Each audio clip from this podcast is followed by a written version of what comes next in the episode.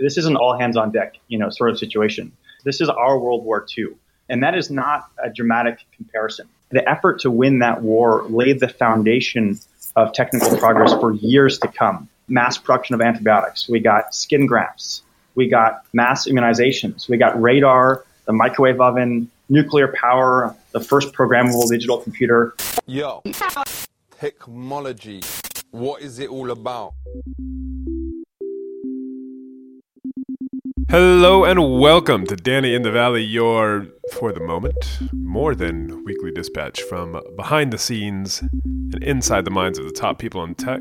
I am your host, Danny Fortson, reporting to you live from my bedroom. Uh, downstairs, my kids are literally bouncing off the walls. So if you hear any crashing, any yelling, screaming, that's them expending energy and partially destroying my house. But we digress. On the show today, we have a guest that we've had on here before. His name is Seth Bannon. He's the co founder of 50 Years, which is a venture capital firm that focuses on sustainability, kind of environmental, etc., saving the planet, so to speak. And now also trying to do their part to chip in and help save humanity. So I caught up with him because I had seen something on Twitter like a month ago, almost a month ago, where he had attended a dinner with a bunch of other Silicon Valley folks, as well as some disease and virus experts. Um, and this is right when COVID was just, I mean, I think it was in Washington, but it had not really taken off here. And the message that came out of that meeting, um, out of that dinner, was that basically we were all going to get it and we should brace ourselves for what was about to come. And I remember thinking at the time, well, that sounds like a bit much. And this is before the schools were shut down. This is before we were told to shelter in place. This is before the $2 trillion bailout that was just approved in the States. Honestly, it feels like five years ago. But anyhow, I wanted to bring him on to talk about that because he's, you know, he's been, after that dinner, they had some information that perhaps the rest of us didn't quite yet. And so they started making moves.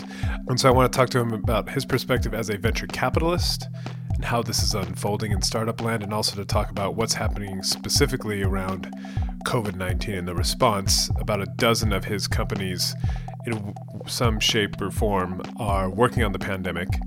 And of course, they're startups, right? They're not in the hospital front lines, but there are some encouraging signs here and there, which I think we all kind of need right now. So, so that's it. So I will stop talking and hand you over to Seth Bannon, the co-founder of 50 Years, a venture capital firm uh, in San Francisco. We of course did this by Zoom. Enjoy. How's it going? it's been uh, a little rough. Yeah, la- last couple of weeks have been uh, probably the most intense of 50 years. It's been a combination of you know having conversations with a lot of our portfolio founders about how to prepare for a capital scarce environment.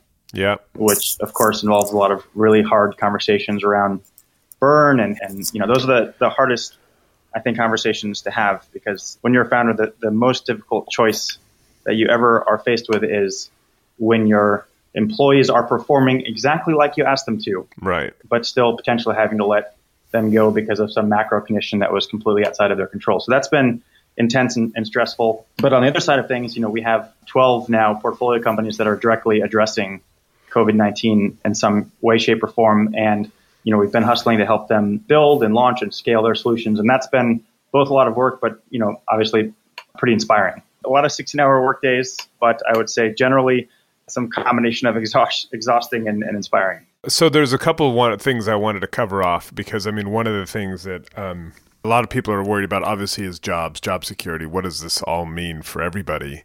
So, how dramatic is this for the startups? What are you seeing? Is it just basically everybody's having to cut staff and kind of really batten down the hatches and we don't see the horizon yet? Doesn't feel like this feels like a systemic shock that really no one could prepare for. And just trying to take the temperature of like, you know, as a venture capitalist, how are you looking at this? No, it's going to be it's going to be incredibly rough for startups, and it's rough because of two reasons. So one, because there's so much market volatility, you know, funding in part dries up, and you know you'll see a lot of VCs say on Twitter, we're open for business. You know, we're making investment. Yeah. Are they open for business? Are we open for business? Absolutely. You know, are we talking to new entrepreneurs? Yes. Uh, do we plan on making new investments? Of course. But, you know, are we prioritizing helping our existing portfolio founders navigate these volatile waters? You better believe it. And what that means is that, you know, if, if you're a, a VC fund and you put your founders first, even in normal times, you might have the odd week where 70% of your time is spent on portfolio support. These last couple of weeks, that number is more like 90%. And so what that means is that, you know, all these VCs have less capacity for, for new conversations.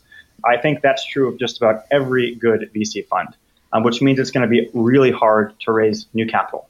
For anybody, I, I imagine. For anybody. On top of the sort of portfolio support, a lot of VCs are worrying about their own sources of capital, right? Um, the LP side of things, LPs being investors in VC funds. We actually had our first close for our fund three this week.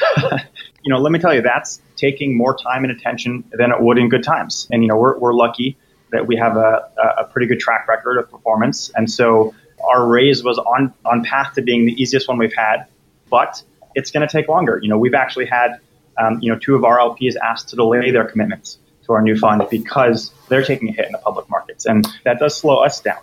We're actually really fortunate that we're not seeing this particular problem, but some VC funds are sending out what are called capital calls to their LPs. That's when they ask their LPs to send money that they've already committed. And some of the, those LPs are not able to meet their capital calls, right? That can kill a fund. That means a fund is stopped in its tracks. It means that fund might not even be able to support its existing portfolio companies. So could we could we just stop and talk about that because I think that's a really that's a really interesting thing that most people don't really understand that structure. So could you just explain broadly kind of, you know, okay, I'm VCX. I've raised a billion dollar new fund. Yay. What does that actually mean and and how do those dynamics work when all of a sudden, you know, the world is turned upside down and people maybe haven't given over the money that they have committed to in principle? Yeah, so VC funds work very differently than startups. So when a startup says we just raised $10 million, it means that they have $10 million sitting in their bank, which is great for a crisis like this. When a VC fund says we've just raised a billion dollars for our new fund, what they really mean is that a collection of LPs, these are limited partners, investors in VC funds, have committed to over the next several years sending that fund, you know, a billion dollars to invest in startups kind of dribbling it out over over time. And VCs basically only ask for that money when they have an investment that they want to make, either in a new company or in an existing company.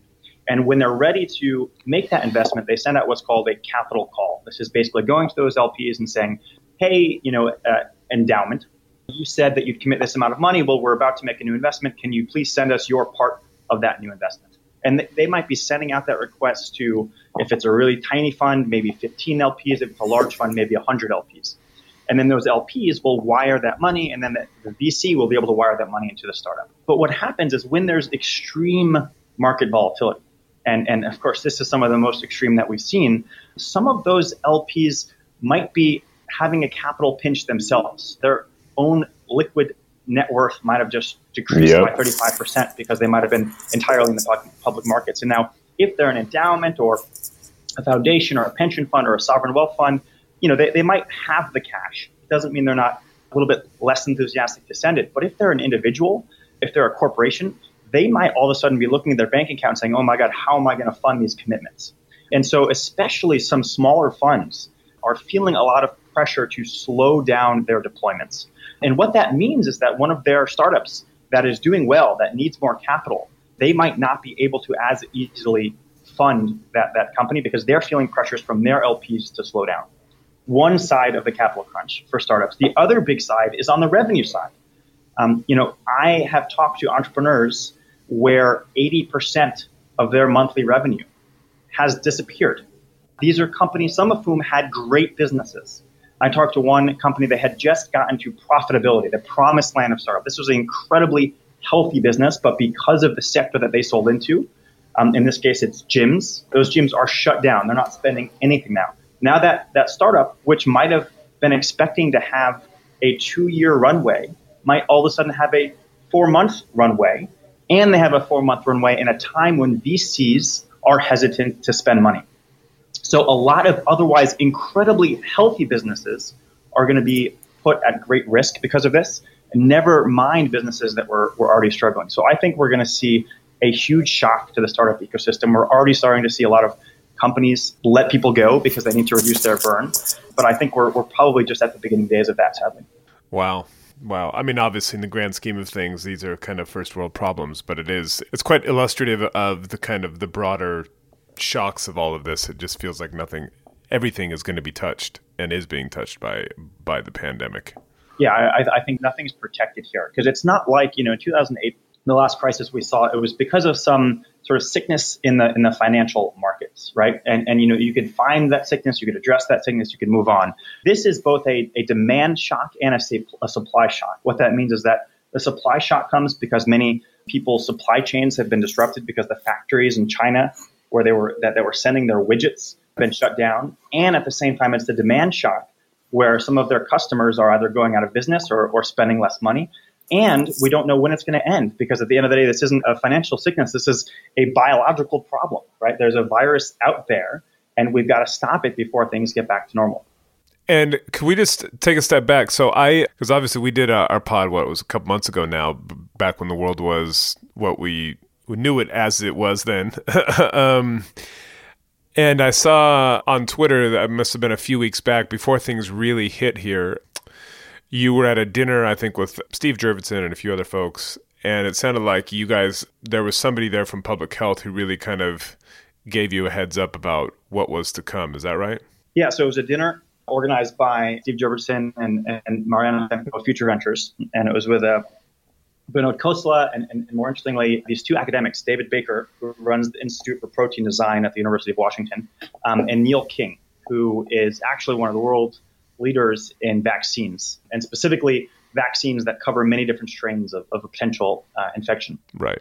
And so this was very early on before people knew the scale of this. And, and they said, you know, with very high degree of certainty, 30 to 70% of people are going to get, you know, COVID-19 this season. And, you know, they were quite sure that over the next two to three years, it was going to be 100% of the population. And so that was it. That was a huge, you know, wake up call for us at that moment. I still think that somehow, you know, regulators have not come around to that conclusion in some parts of the world. But you know, this is this is an all hands on deck, you know, sort of situation.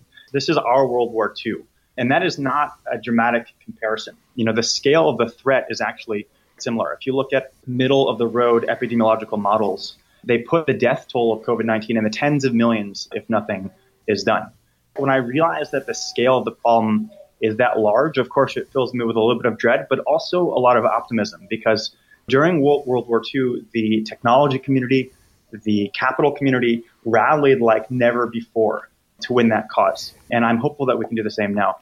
On that note, I see that because a lot of your, as previously discussed uh, on the pod we did a couple months ago, a lot of your companies are in the kind of biotech or kind of physical world in one way or another. And um, one of the companies, or it seems several of the com- of your portfolio companies are working on some aspect of testing. And I don't know if either at that dinner or your experience over the last few weeks has given you a sense of what is happening there because it's it's for last week on the pod we had Dr. Ioannidis from Stanford University epidemiologist, and he was talking about how vital testing was, and it just it's kind of extraordinary that it, things are taking so long here. Um, and I know that a couple of your companies are working on that. Do you have any sense of you know talking with these companies and being kind of in the trenches on this? What is happening there, and what the delay is, and whether the cavalry is coming? Because that seems quite crucial. Yeah, so if you look at the two countries that are more open democratic systems that have combated this, this with any level of success. South Korea is the one that really looks the most like America. And then the other, of course, less democratic is, is Singapore. If you look at how those two countries have gotten this under control, it is through testing, testing, testing, aggressively testing, testing to see who has the infection so that you can quickly get those people into quarantine, testing to see who might have the infection through things like uh, forehead thermometers those people can immediately self isolate and testing to see who has had the virus and has now overcome it right, because these people are now immune. In the United States, we are largely flying blind. No one can really tell you right now how many people have this infection because we have not scaled up our testing effort. And it's just been I mean, there's no other way of putting it, an incredible failure of the federal government. We were actually offered some tests uh, very early on from the World Health Organization and turned them down because our this current administration just didn't think that that was a big need. You know, of course, when you remember our president on television saying we've got 15 cases and it's heading towards zero, totally missed uh, missed the ball here. And so that's horrifying. But is the cavalry coming? Yes. And it has largely been the academic community and the private sector that have realized this need and rallied to scale up testing. I mentioned University of, of Washington earlier. They have the University of Washington virology department has quickly scaled up their testing in Washington. And a lot of both startups and larger companies have scaled up testing nationally. It finally feels like we are we're getting to where we need to be. We're almost at a per capita testing rate um, to where South Korea was at a, at a uh, same time in, the, in their crisis. And so that finally feels like it's, it's, it's getting solved. Millions of people have lost weight with personalized plans from Noom, like Evan, who can't stand salads and still lost 50 pounds. Salads, generally, for most people, are the easy button, right? For me, that wasn't an option. I never really was a salad guy. That's just not who I am. But Noom worked for me. Get your personalized plan today at Noom.com. Real Noom user compensated to provide their story. In four weeks, the typical Noom user can expect to lose one to two pounds per week. Individual results may vary. It's that time of the year. Your vacation is coming up. You can already hear the beach waves, feel the warm breeze, relax, and think about work. You really, really want it all to work out while you're away. Monday.com gives you and the team that peace of mind. When all work is on one platform and everyone's in sync, things just flow wherever you are. Tap the banner to go to Monday.com. When you make decisions for your company, you look for the no brainers. And if you have a lot of mailing to do, stamps.com is the ultimate no brainer. It streamlines your processes to make your business more efficient, which makes you less busy. Mail checks, invoices, legal documents, and everything you need to keep your business running with Stamps.com. Seamlessly connect with every major marketplace and shopping cart. Schedule package pickups and see your cheapest and fastest shipping options from different carriers. With rates up to 89% off USPS and UPS rates. And with the Stamps.com mobile app, you can take care of mailing and shipping wherever you are. Make the same no-brainer decision as over 1 million other businesses with stamps.com. Sign up with code program for a 4-week trial plus free postage and a free digital scale. No long-term commitments or contracts. That's stamps.com. Code program. So one of the questions I had is I think one of your um, companies is, is and I know that they announced a home testing kit along with a few others, startups and health providers last week. And then the FDA came out and basically smacked them down without naming the companies in particular, but just saying, look, there's a lot of tests coming on the market that are not approved. You should be very wary of this, American consumers. And there's obviously a lot of tension between quality control and trying to keep things scientifically sound and, and controlled, and also the urgency of the situation. Yeah, absolutely. And I, I wish they were a little bit more nuanced in their announcement because there's a few different types of at-home testing. One is we're going to send you a kit to your home, and then you're going to do something with that kit, and at home you're going to get the results. And many of those do have questionable accuracy and, and have not been vetted by the FDA. And then there's a second uh, category, and this is the category that Nurx falls into, where they send you a kit, you collect your saliva, and then you and then that is sent back to a CLIA approved lab. Uh, CLIA is the Clinical Laboratories Improvement Amendments federally regulated type of lab. And these type of companies are, are doing everything by the book. And I think it's really a really, really important thing to focus on because there are a lot of people, frankly, that live in healthcare deserts that uh, don't have the ability to go into a primary care physician. They live in places that are never going to have a drive-through testing clinic. And we need to know if there are outbreaks from an epidemiological point of view in those areas. And those people need to know if they are infected or not so they can choose to stay home or if they're in an at-risk population get care. And so I think the second category of at-home testing companies are, are, are pursuing something that's incredibly important. And so on that, I've been listening to, I'm sure as everybody else has, lots of podcasts, reading lots of stuff about this. My understanding is that the tests, at least the ones that I've heard about, I mean, basically you have to take a swab that, like, you know, deep in the recesses of your nose, it feels like you're stabbing your brain, is the way I heard it described. I mean, if asking people to do that at home, you know, most people aren't, I would guess, aren't going to do it right. I think it's a it's it's a, a risk with any sort of at home medical care. I think that if you have a pretty robust sort of telemedicine presence with that, where they can actually consult with a, a, a caregiver if need be um, to ask any questions, I think it's still better than no testing at all because the alternative is they can't go into a hospital to get tested. They, they can't they can't know whatsoever. And so I, I do think that um, obviously, uh, it's not ideal, but it's it's far far better than the alternative. And then I guess the other thing, going back to kind of where we started on the on on the kind of the fallout from this, there's a few different ways you can look at it. You can say, well, okay, this is going to lead to a ton of innovation and startups and new things happening because you know necessity is the mother of invention, and um, these are obviously uh, extraordinary times. But in terms of the the crunch the, just the implosion of a lot of companies. I mean, in terms of what we have seen before, is there a precedent just in terms of that, of just the kind of the destruction of startups and smaller companies that is coming? I think it's fairly unprecedented. The 2000 tech bubble bursting is a somewhat good analogy in terms of the number of companies that might uh, ha- have to go under or, or perform mass layoffs, but that again was caused by an inflation in the market. It was caused by uh, irrational investors and, and entrepreneurs chasing crazy valuations and spending uh, money in a way that they clearly shouldn't. And so, in, in, a way, it was a lot of businesses that didn't have sound fundamentals coming crashing down.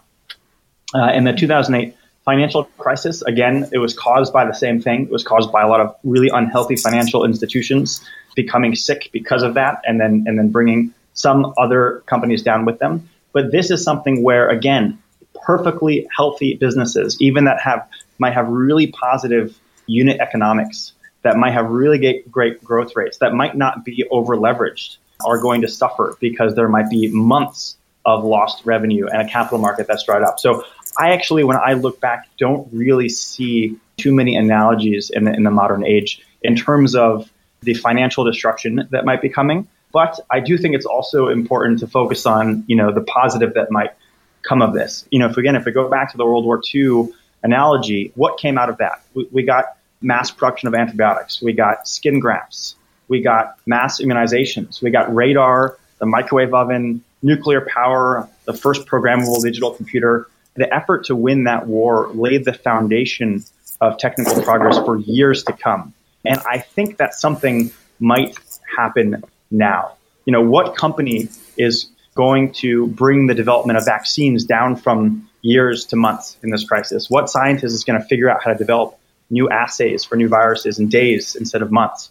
Um, I think that there's an opportunity here to build infrastructure that you know makes us stronger uh, as as a world and also more resilient over the decades to come.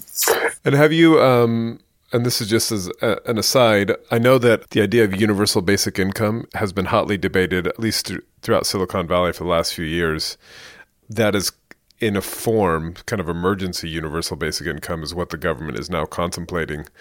Do you see anything coming out of that just in terms of the innovations or the other p- venture capitalists you're talking to who are looking at kind of getting involved in that some way or some businesses around that?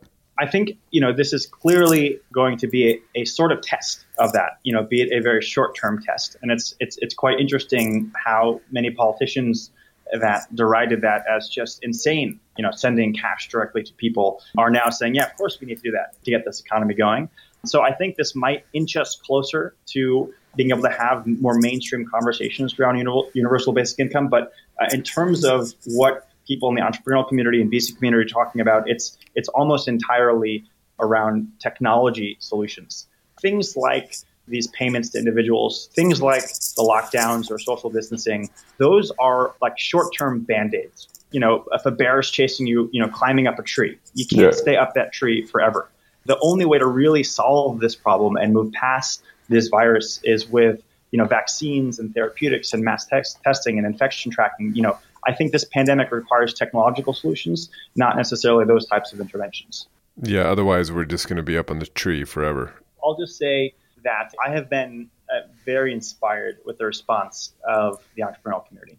From things as simple as helping flatten the curve by making it easy for people to work from home, through redirecting manufacturing capacity towards you know personal protective equipment, to offering infrastructure that allows scientists to better collaborate, to of course you know building vaccines and therapeutics that will eventually defeat this virus once and for all. It, it feels like everyone has been chipping in, um, scientists, entrepreneurs, uh, even even investors.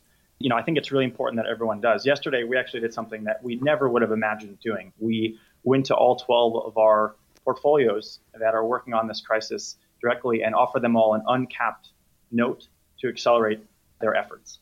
What do you mean an uncapped note? Like a blank check? Uncapped note is essentially money that converts to equity at the terms of the startup's next equity raise. It is considered the most founder friendly financing instrument there is. And it's therefore, and this is why we did it, something that founders can say yes to and start putting to work immediately. Investors typically don't like them because the risk reward profile isn't so great because you're taking all the risk now, but you're only getting the quote unquote price of something that might happen in the future. But again, this is a, I think, once in a generation challenge, and I think everyone needs to play their part in finding solutions. Well, I wish you luck uh, for for all of our sakes, and let's uh, definitely keep in touch as things progress. It's um, I'm sure there's going to be more unbelievable things happening, kind of on a daily or weekly basis. Stay safe and stay stay sane. Likewise, take care, Denny. Thanks. Cheers.